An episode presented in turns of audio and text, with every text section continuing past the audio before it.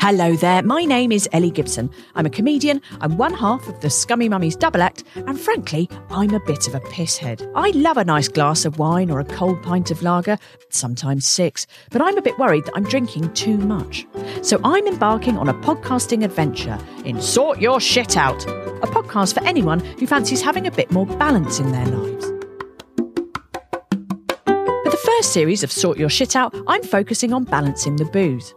I'd like to find out the best ways to cut down or even cut out alcohol and how to just enjoy a drink without getting carried away. Alcohol is my favourite drug, but I'd like people to use it optimally because it can be an enormously powerful way of helping people get together and socialize and, and celebrate, but often it's misused. So if you if you can plot the right path, then drinking generally can have beneficial effects. Helping me out is Stephanie Chivers, coach, trainer, and all round supporter of anything to do with making alcohol insignificant. Think it through. We call that TIT, so everybody just remembers it.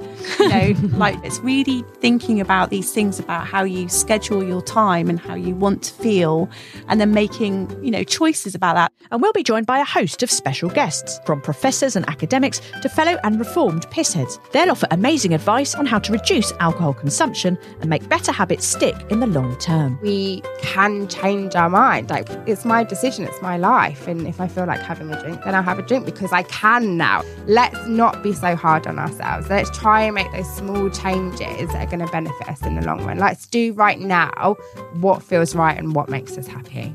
Thanks to the UK's number one kombucha brand, Remedy Drinks, for supporting my educational quest and being a great alternative to booze. So join me, Ellie Gibson, on my journey. Oh, I hate the word journey. In Sort Your Shit Out, launching on Tuesday, the 10th of January, wherever you get your podcasts.